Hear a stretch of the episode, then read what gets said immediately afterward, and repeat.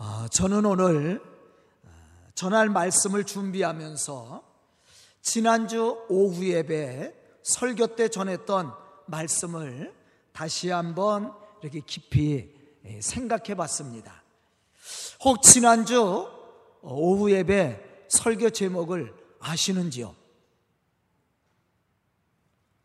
어, 우리 권사님이 특권과 사명 일부 예배 때 물으니까 한 사람도 대답을 못 하더라고. 어, 제목이 긴 것도 아닌데 제가 지난주 일청장년에 헌신 예배 때 특권과 사명이라는 제목을 가지고 제가 말씀을 전했습니다. 그럼 우리에게 맡겨주신 사명이 무엇인가? 그것은 우리가 하나님의 택하심, 택하심을 받은 하나님의 나라의 거룩한 백성으로서 아름다운 덕을 선포하는 것이다. 그렇게 말씀을 했습니다. 우리가 지난주 본문 말씀이 베드로전서 2장 9절로부터 10절에 있는 말씀이었습니다. 그러면서 베드로전서 2장 12절에 보면 바울은 이렇게 말했습니다.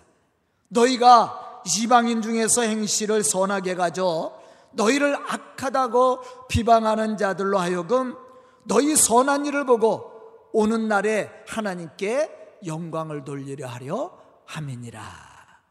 아멘. 우리는 여기서 우리가 어떠한 신앙의 삶을 살아야 되며 어떻게 복음의 증인자로서 하나님의 그 거룩한 복음의 역사를 이루어 갈 것인지를 찾아봐야 됩니다. 그것은 예수님이 세상에 계실 때 행하시고 보여주셨던 그 선한 삶의 모습을 우리가 본받아서 세상에 하나님의 선하심과 축복하심을 보여줄 수 있어야 된다라는 거예요. 특히 우리를 비방하고 비판하는 사람들에게 그리스의 사랑과 섬김을 통해 감동을 줄 수 있어야 된다라는 것이죠. 본문 말씀을 보면 6월절 전날 저녁에 예수님 하루 종일 다니며 사역을 감당했던 제자들의 발을 씻겨 주었습니다. 유대인의 풍속으로 볼 때 발을 씻겨주는 것은 종이나 노예나 하는 일이죠. 우리나라도 마찬가지입니다. 그런데 예수님께서 제자들의 발을 씻어 주었어요.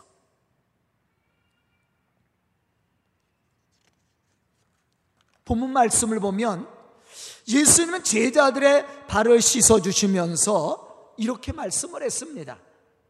내가 주와 또는 선생이 되어 너희 발을 씻었으니 너희도 서로 발을 씻어 주는 것이 옳으니라.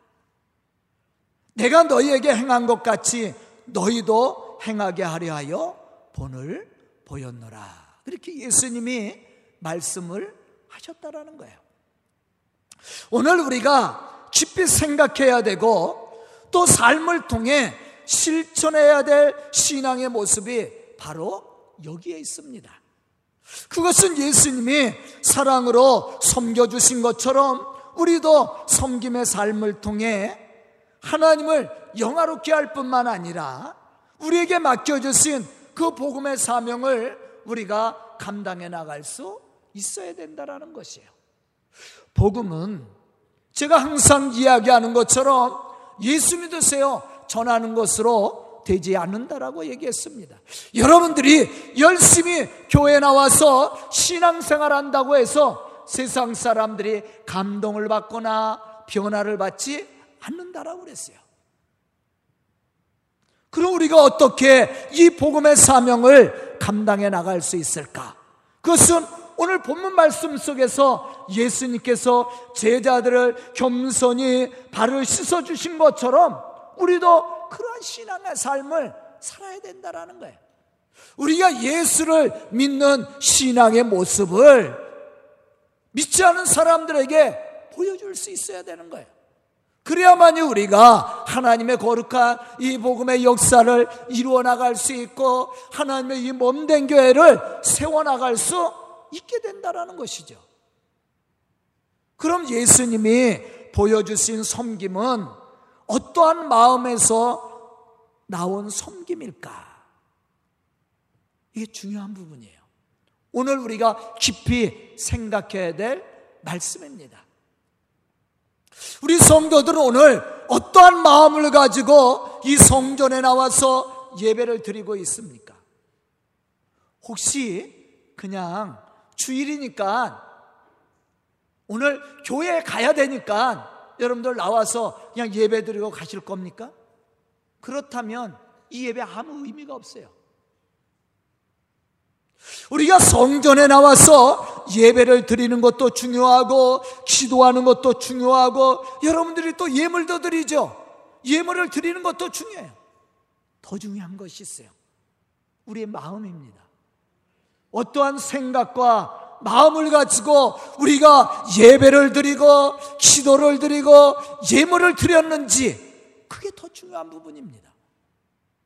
예수님이 제자들을 제자들의 발을 씻겨 주신 것 그것도 중요한 사건입니다.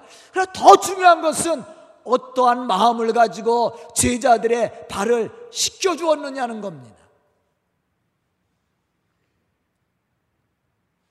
그것이 사람들의 마음을 감동시키는 거예요. 첫째는 사랑하는 마음입니다.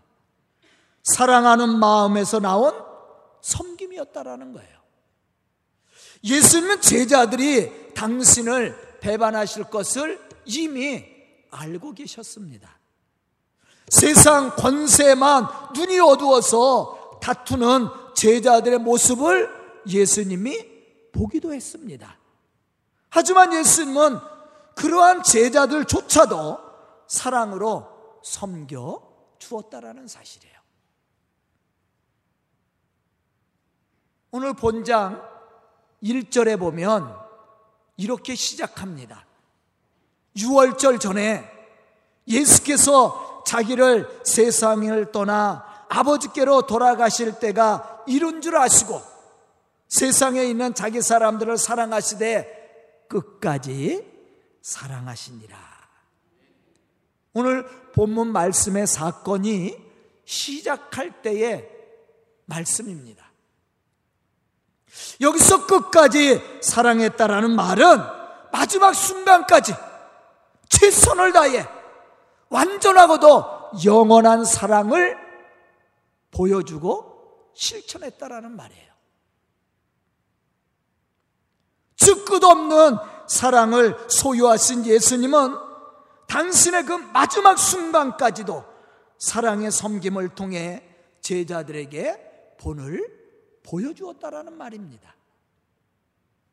아무리 귀하고 좋은 일이라 할지라도 사랑이 없이 하려면 그것이 짐이 될 수밖에 없습니다. 무거운 짐이 되는 거예요.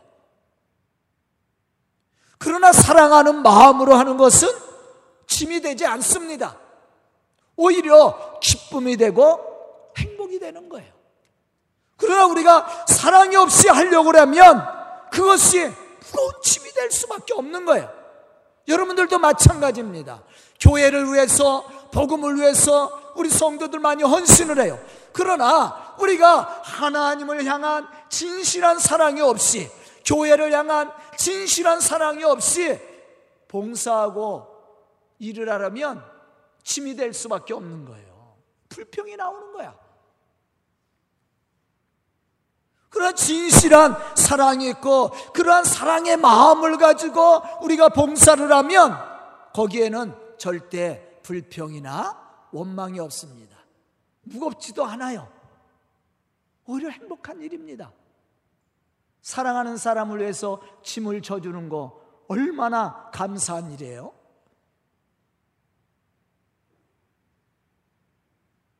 요한복음 3장 16절에 보면 우리가 잘 아는 말씀이 있죠.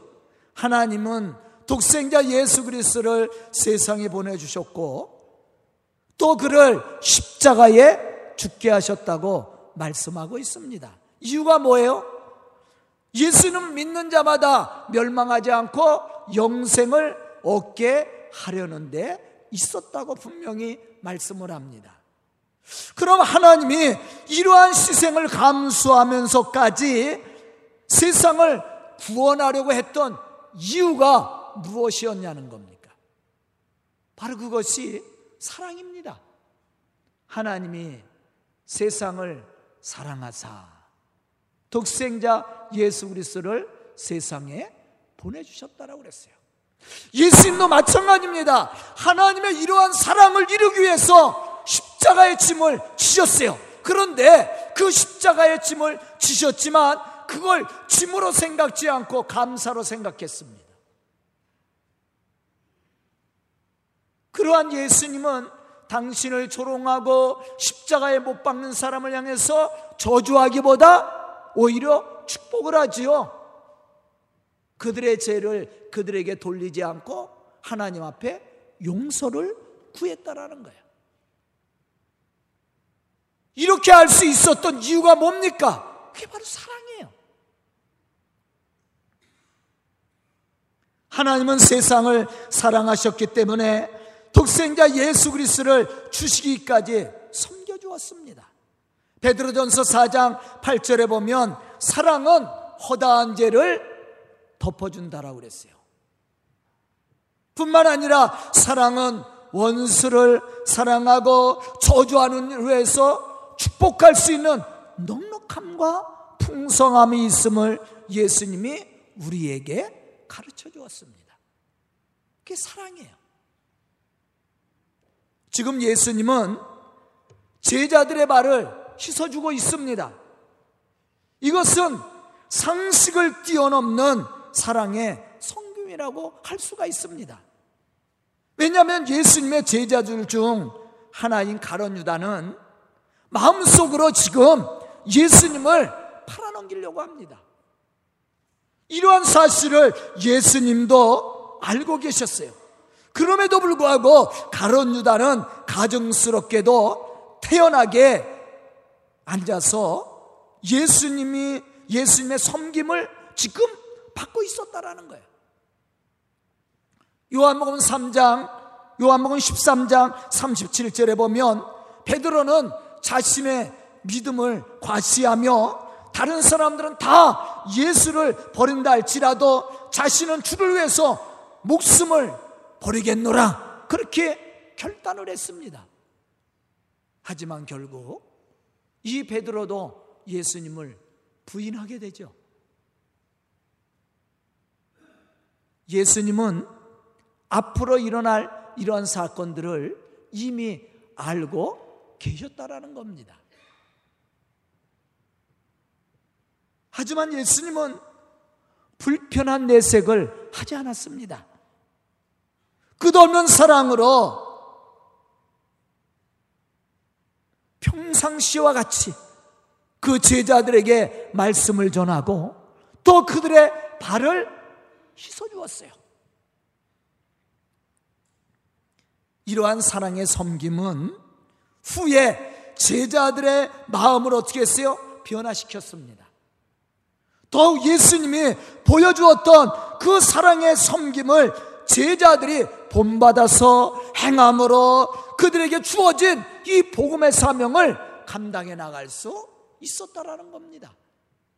저는 오늘 말씀을 듣는 우리 성도들이 이러한 믿음의 사람들이 되어서 이러한 예수님의 사랑의 섬김을 본받아서 우리에게 맡겨주신 이 복음의 사명을 감당해 나갈 수 있는 그래서 세상을 변화시켜가는 그러한 믿음의 성도들이 다 될 수 있기를 주의 이름으로 축원합니다.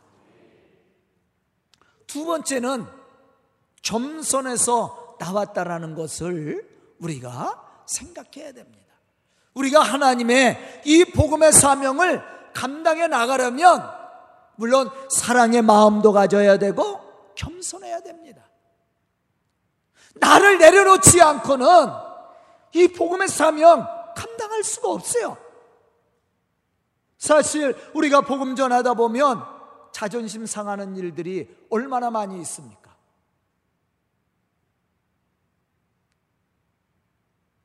우리 성도들도 가끔 그러한 얘기를 하더라고. 내가 교회만 안 나오고, 에? 내가 성도만 아니면 내가 저런 사람들과 사귀겠냐고, 이런 얘기도 해요.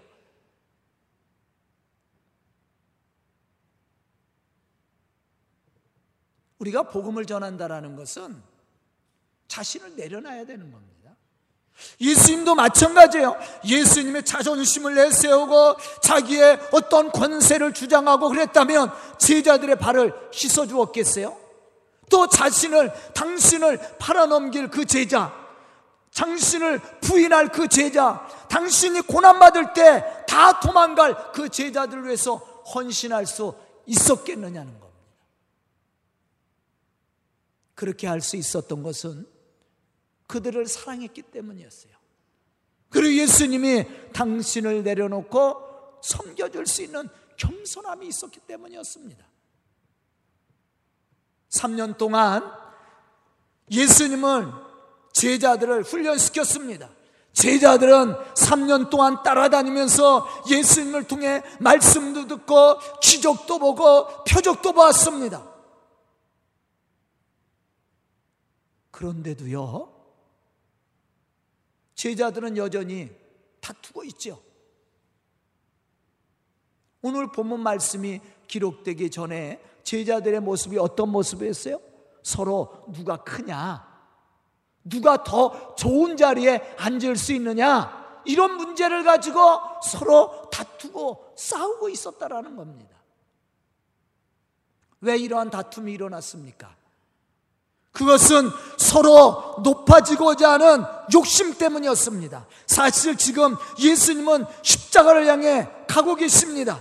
그런데 제자들은 세상 욕심과 정력으로 가득 차 있었던 것을 우리가 볼 수가 있습니다.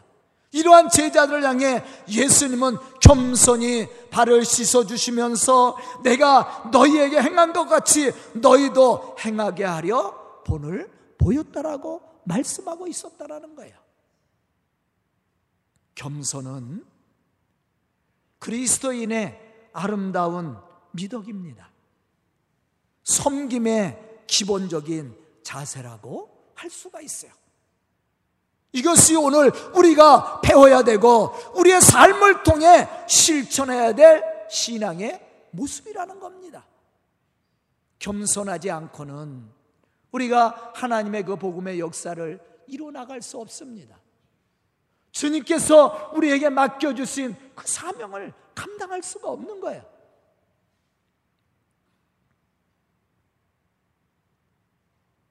예수님은 오늘 말씀을 통해 이러한 신앙의 모습을 직접 제자들에게 보여주었습니다. 그리고 분명하게 말씀을 하셨어요. 너희도 행하게 하려 내가 돈을 보였노라. 우리는 하나님의 택하심을 받은 거룩한 백성으로 복음의 사명을 감당해 나갈 수 있는 그러한 사명자가 되어야 됩니다. 어떻게 우리가 이 사명을 감당해 나갈 수 있습니까? 그것은 예수님이 보여주신 겸손함을 따라 순종하며 서로 사랑으로 섬겨줄 수 있어야 된다라는 거예요. 그런데 이것이 말과 같이 쉬운 게 아니에요. 예수님의 제자들이 서로 높은 자리에 앉으려고 다투었던 것처럼 우리도 남들보다 더 높은 자리에 앉으려고 할 때가 얼마나 많이 있습니까? 남을 대접하고 섬겨주기보다 대접을 받으려고 할 때가 얼마나 많이 있느냐는 것입니다. 이것은 누구나 바라고 기대하는 겁니다. 하지만 예수님은 이러한 모든 것들을 내려놓으시고 제자들의 발을 씻어 주었어요. 겸손하게.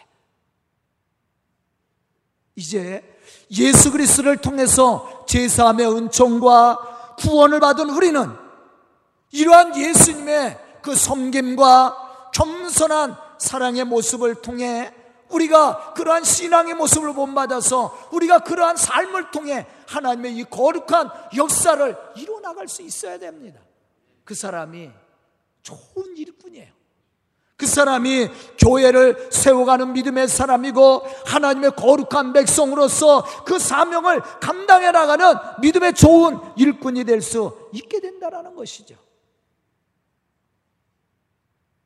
예수님께서 우리에게 본을 보이시고 말씀하신 것처럼 우리도 겸손히 말씀에 따라 순종하며 각자 맡은 재능을 따라 순종함으로 섬겨, 섬겨줄 수 있어야 됩니다.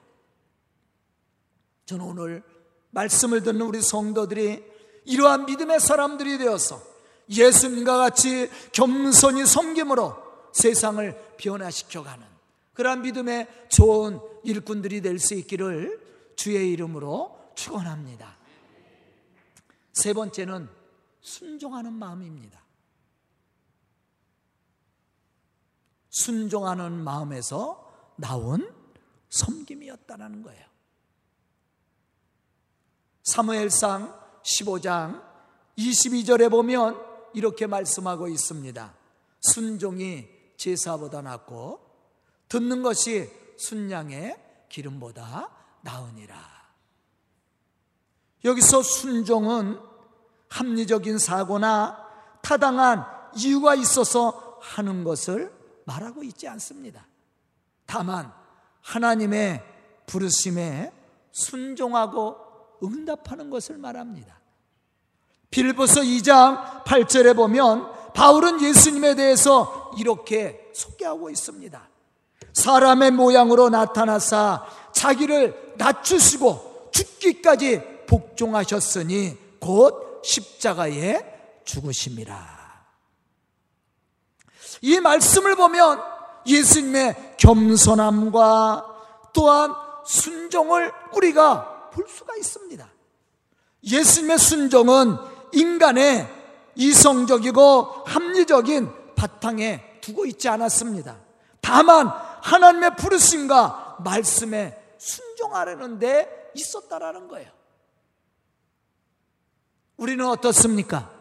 우리 이런 신앙생활 하면서 우리 이성적인 것을 바탕을 두고 합리적인 것에 바탕을 두고 신앙생활 합니까? 그렇게 해서는 우리가 좋은 믿음의 사람이 될 수가 없어요. 그러면 따져야 되고, 싸워야 되고, 손해보지 말아야 되잖아요. 성경은 그렇게 가르치지 않습니다. 오히려 베풀라고 그러죠. 원수도 사랑하라고 얘기합니다. 저주하는 자를 위해서 축복하라고 말합니다. 이건 세상적인 상식과 합리적인 방법을 가지고는 계산할 수 없는 거예요. 순종은 상식과 합리적인 방법으로 계산할 수 있는 게 아니에요. 그냥 말씀에 따라 사는 겁니다. 예수님도 마찬가지예요. 섬김은 바로 순종이라는 거죠. 여기에 또한 얼마나 많은 열매가 있겠습니까? 고린도전서 7장 17절에 보면 이렇게 말씀하고 있습니다. 오직 주께서 각 사람에게 나눠주신 대로 하나님의 각 사람을 부르신 그 부르심대로 행하라. 내가 모든 교회에서 이와 같이 명하노라. 어떻게 하라고 그랬어요? 하나님이 부르신 그 부르심에 응답하라는 거예요. 그 부르심대로 행하라고 말씀하고 있습니다. 이것이 교회에 전하는 명령이라고 얘기했어요. 우리는 이러한 하나님의 말씀에 그냥 순종하면 됩니다. 고린도전서 7장 20절에 보면 또 이렇게 말씀합니다. 각 사람은 부르심을 받은 그 부르심 그대로 지내라. 아멘. 이 말씀들을 보면 반복해서 강조하고 있는 말씀이 있습니다. 그것은 부르심을 받은 자는 부르신 자의 부르심에 순종하며 행하라는 거예요. 즉 여기서 각 사람을 부르신 그대로 행하라는 말은 하나님이 우리를 부르신 현장에서 우리의 변화된 삶을 통해 하나님의 살아계심을 증거하고 하나님의 구원을 이루어가라는 말입니다. 하나님이 아브라함을 불렀을 때 아브라함이 하나님의 말씀에 순종한 것처럼 갈 바를 알지 못하나 그가 하나님의 말씀에 순종한 것처럼 이삭을 바치라고 했을 때도 아브라함이 하나님의 말씀에 그대로 순종한 것처럼 우리에게는 이러한 순종이 필요합니다. 그 사람이 하나님의 거룩한 역사를 이루어가는 사람이에요. 여기서 행하라는 말이 있습니다. 부르심 그대로 행하라고 그랬어요. 여기서 행한다라는 이 말은 걸어가다, 살아간다 그런 의미를 가지고 있습니다. 다시 말하면 하나님의 부르신 그대로 우리가 믿음을 가지고 하나님의 말씀을 붙들고 그 말씀을 이루기 위해서 살아가는 겁니다. 그 말씀대로 걸어가는 것을 얘기해요. 아브라함이 하나님의 말씀에 순종한 것처럼 우리도 그러한 믿음을 가지고 말씀에 순종하라는 겁니다. 이 사람이 하나님의 거룩한 역사를 이루고 세상을 변화시켜가는 사람들이에요. 하나님은 각 사람에게 재능과 능력을 주었습니다. 그러므로 우리는 하나님이 우리에게 허락해, 허락해 주신 그 재능과 능력에 따라 순종함으로 삶의 현장에서 예수가 그리스도인 것을 증언할 수 있어야 된다는 거예요. 다른 것을 가지고 하라는 것이 아니에요. 하나님이 우리에게 주신 은혜를 따라 하나님이 우리에게 허락해 주신 재능을 따라 우리가 말씀을 따라 순종하라는 겁니다. 우리의 삶의 현장에서 예수가 그리스도임을 증언해 보일 수 있어야 된다는 이 사람이 세상을 변화시키는 믿음의 사람이에요.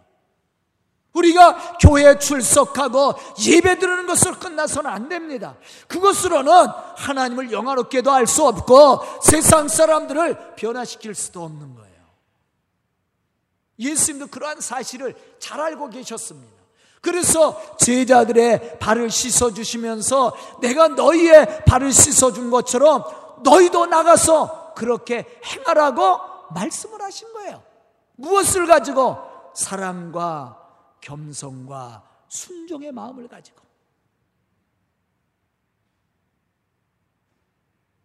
이 사람이 하나님의 거룩한 백성으로서 맡겨주신 그 복음의 사명을 감당해 나가는 믿음의 사람입니다. 저도 우리 성도들이 그러한 믿음의 사람들이 될 수 있기를 축복합니다.